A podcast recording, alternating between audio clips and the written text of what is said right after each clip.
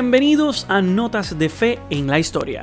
Hoy continuaremos con la segunda parte de la supresión de la Compañía de Jesús que habíamos iniciado el domingo pasado.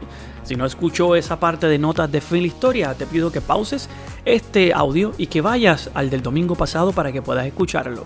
Hoy estamos continuando con esta segunda parte en motivo especial de esta semana que se celebró ayer, sábado 31 de julio, el día de San Ignacio de Loyola. En la última vez nos quedamos específicamente hablando sobre este momento en donde los jesuitas comenzaban a recibir una separación de diferentes países. Y les había mencionado al final que continuaríamos con esa bula que promulgó un papa en específico. Escuchemos esta historia. El 16 de agosto de 1773, el Papa Clemente XIV promulgó el breve Dominus ad Redemptor, que suprimía a la Compañía de Jesús. El texto del breve fue prácticamente escrito en la Embajada Española en Roma.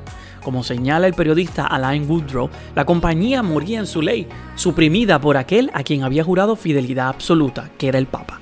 Según el historiador jesuita Ricardo García Villoslada, unos 12.000 sacerdotes quedaban reducidos a la inacción. El mundo perdía más de 3.000 misioneros y la sociedad cristiana más de 800 instituciones de enseñanza. La orden ignaciana en ese momento contaba con 22.000 miembros. El superior general Lorenzo Ricci y sus asistentes fueron apresados y sin juicio alguno retenidos en el Castel San Angelos, a orilla del Tíber. Ante esta situación se expresó Ricci diciendo lo siguiente, y cito, yo adoro las disposiciones de Dios. El breve de supresión debía ser promulgado por los obispos locales para entrar en vigor, si no, no entraba, y en las regiones donde aún permanecían, Alemania, Inglaterra y sus dominios, Europa Oriental y China, los jesuitas acataron con dolor el breve.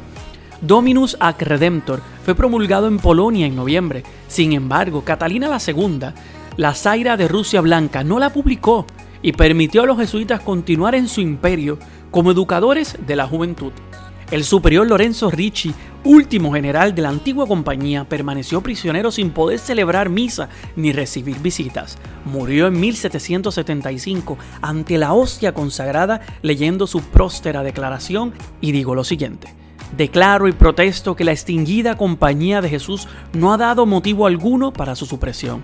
Declaro y protesto que yo no he dado ningún motivo para mi prisión Ruego al Señor que por su pura bondad y misericordia perdone primero mis numerosos pecados y luego perdone a todos los autores y a los que han cooperado a dichos males e injusticias. En suma, la supresión de la compañía de Jesús no se basó en ningún motivo religioso. Fue un acto político cuya causa principal estaba en el conflicto creciente entre el absolutismo nacional, el regalismo borbónico y el poder papal, del que la compañía aparecía como símbolo e instrumento. En Rusia y Prusia, el breve de supresión del Papa Clemente XIV no fue promulgado por los monarcas. Catalina II de Rusia, la Grande, apoyó y dio refugio a los jesuitas en Bielorrusia y el resto de su imperio, pues necesitaba de los jesuitas para el sistema educativo ruso y continuar así la obra modernizadora iniciada por el zar Pedro el Grande. En Prusia, Federico II le guiaron las mismas motivaciones. Para 1773, los jesuitas en Rusia, súbditos de la Zaira de Rusia, eran 201, 97 sacerdotes, 55 hermanos, 49 escolares. Dirigían cinco colegios, dos residencias y varios puestos de misión.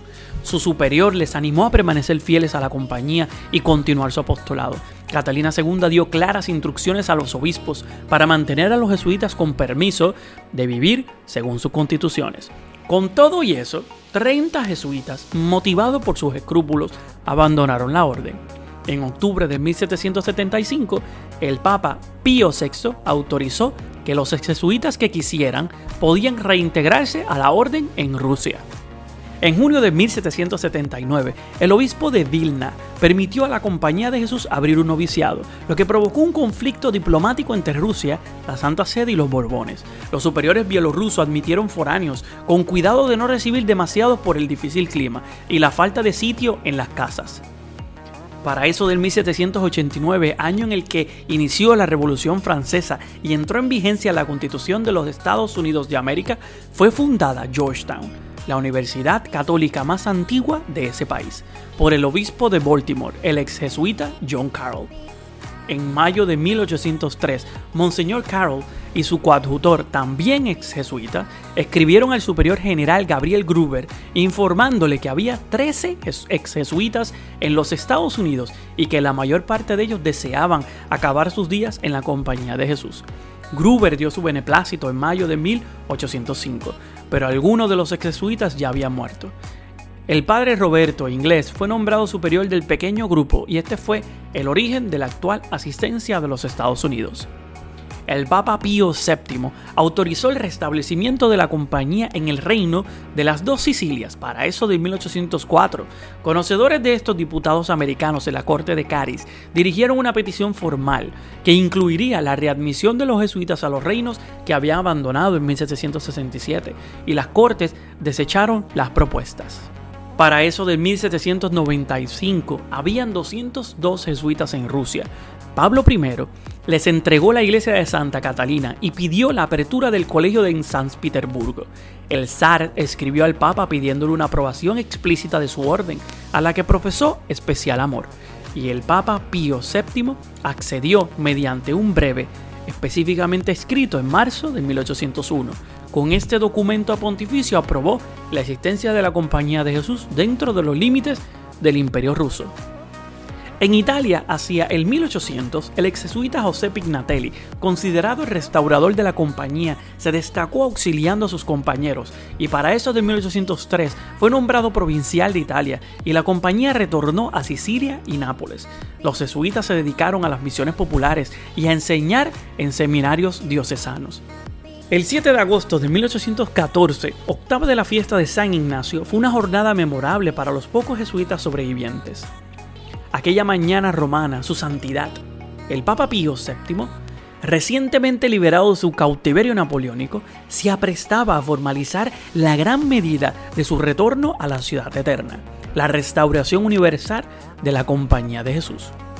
El Papa arribó a la Chiesa Jesús celebró misa e hizo leer su bula Solicito Omnium Ecclesiorum, una solemne derogación del breve de Clemente XIV. Testigos eran varios prelados, príncipes y cerca de un centenar de ancianos jesuitas.